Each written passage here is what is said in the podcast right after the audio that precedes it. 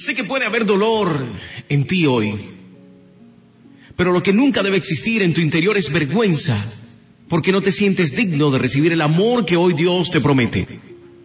Dios te ama porque te conoce tal cual como eres, porque fue Él quien te soñó, fue Él quien te amó primero, fue quien te creó, fue quien determinó tus días sobre la tierra. Él conoce cada uno de los errores que has cometido y que vas a cometer.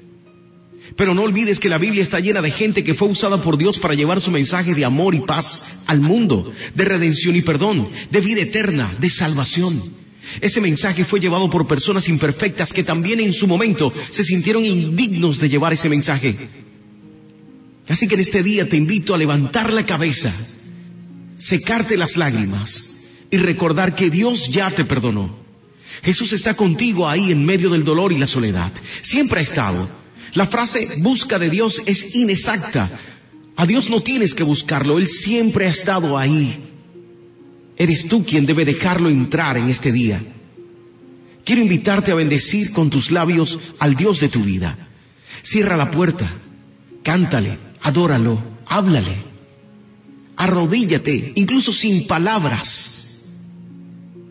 De rodillas con un corazón quebrantado y humillado, estás adorando a Dios. No importa cuánto hay hoy en la nevera o en tus bolsillos, si estás rodeado de gente o estás sola o solo. Hoy brinda una oración a Dios. Dale gracias por tu vida, porque si aún estás aquí, ten presente que si me estás escuchando es porque Él no ha terminado contigo y lo que prometió que iba a hacer lo hará. No hay calendarios para Dios cuando de amarte se trata. Así que hoy sal y conquista tus sueños. Levanta la frente y no te sientas abandonada o abandonado o huérfano. Hoy recuerda que Él tiene pensamientos de bien para ti. Él es tu roca fuerte, tu escudo, tu torre. Él es el Dios que te sostiene con su diestra poderosa. Él es el Dios que murió por tus culpas y hoy está dentro de ti, llevándote a ser mejor. Abandona tus malos pensamientos, abandona la tristeza y concéntrate en lo verdadero.